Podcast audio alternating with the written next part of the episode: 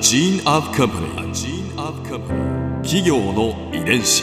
企業の遺伝子。全国に546万社以上あるとされる日本の企業その企業の数だけ理念があり使命があり人間ドラマがありますこの番組ではさまざまな企業のトップや社員の方にお話を伺いながら成長する企業の DNA を解明していきます企業の遺伝子ナビゲーターは私千葉なクララとクオン株式会社代表の武田隆さんです武田です。よろしくお願いします。お願いします、えー今日は株式会社白水社代表取締役社長田中秀子さんをお迎えしておりますよろしくお願いいたしますよろしくお願いします。よろしくお願いします。今回は白水社の成り立ちとハイサワーの誕生について伺いますえー白水社は焼酎などのお酒を割る割り剤の製造販売を中心に手掛ける飲料メーカーです、えーお酒を割る飲料のことを業界では割り剤というそうなんですね、武田さん白水社といえば、はあの CM ですねはい。あれですね。どんなんですか？どうだっけ？社長。割るならハイサワーです。いただきまし。たさすがですね。さすがです。皆さんのお耳に馴染みがあるかと思うんですけれども、1980年誕生のロングセラー商品ハイサワーを手掛けている会社だということで,、で皆さんあのハイサワーってあのよくね居酒屋さんとかでも注文なさると思うんですが、この白水社が扱うハイサワー、まあ、1980年に誕生したハイサワーは実は炭酸飲料水ということでお酒が入っていないものになりますね。そうですね。はい皆さんであのご自身で焼酎と割っていただくと、ええもうそれだけで美味しいレモンサワーができるっていうのがハイサワーです。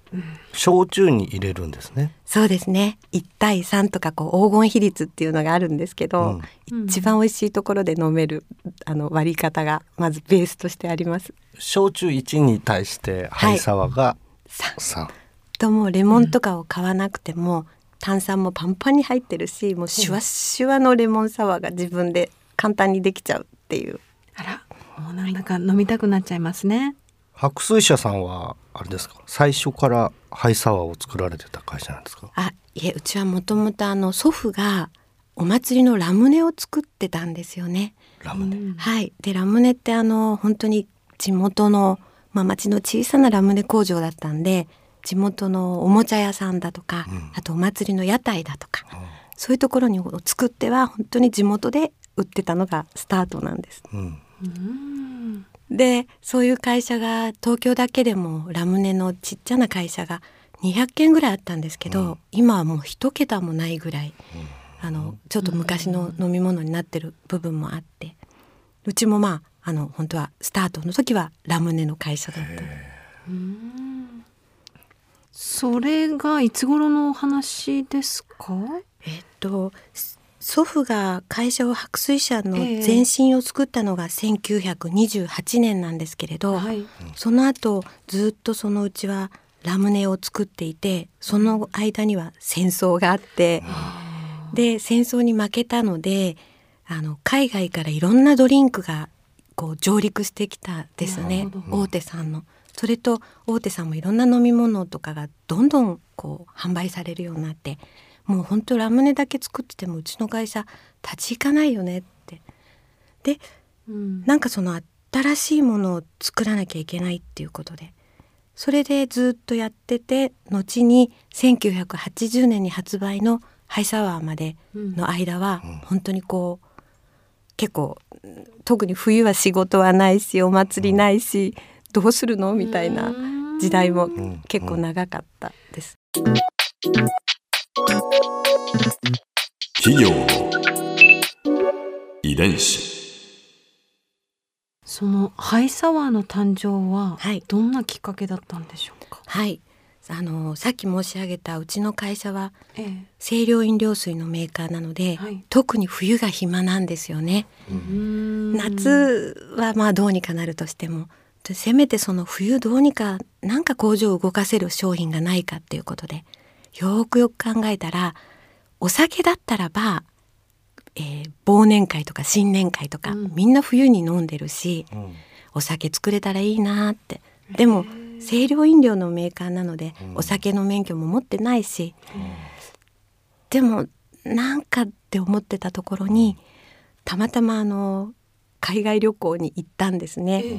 その時にあのアメリカで見たのが日本には全くないお酒を割って飲む文化だったんです。か。その時アメリカに行かれたのは田中社長。はい、私と父と妹と。へ当時の日本の居酒屋さんって言えば、うん。ビールと、まあ、日本酒とウイスキー、まあ、水割りぐらい、えうん。はい。で本当に焼酎を割って何かを作るなんていう文化はなかったんですね。でも海外で見たらみんな自分の好きなお酒を好きなように炭酸とかレモンの果汁とかライムの果汁を入れてギューって絞ってえー。普通に飲んでてそれは決して超セレブな人の飲み物じゃなくて普通に飲んでるあんなにお酒って割ればいいし割るものってなんで日本にないんだろうしかも焼酎っていう飲み物が日本にあるのにうちはお酒は作れないけどお酒を割るものだったら作れるってひらめいたのがハイサワーのスタートなんです。すごい。普通に今皆さんウーロンハイとかはい。レモンハイってうん。居酒屋で注文してますけど、そうですね。ですからあのその後に何が起きたかっていうとハイサワーをカタカナで瓶に書いて「ハイ」で点を黒丸を入れて「サワー」って言って瓶にはカタカナで印刷したんですね。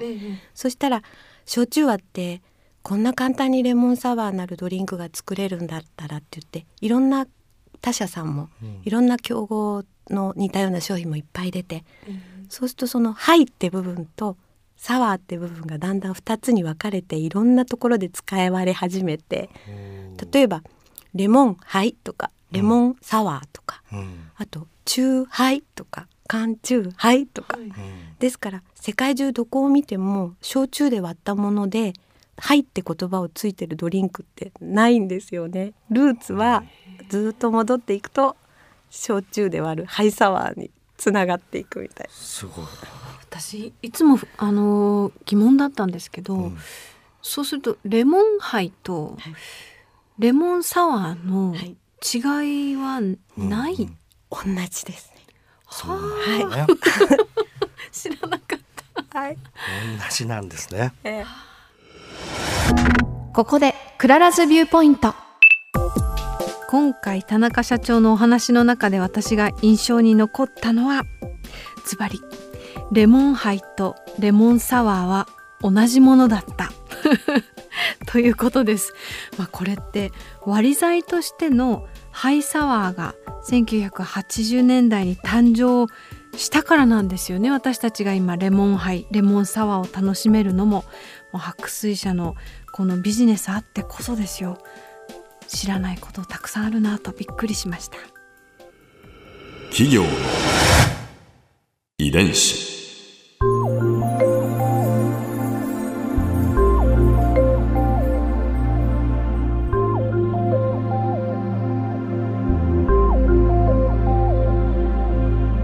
この番組はポッドキャストのほかスマートフォンタブレット向けアプリ JFN パークでも聞くことができます。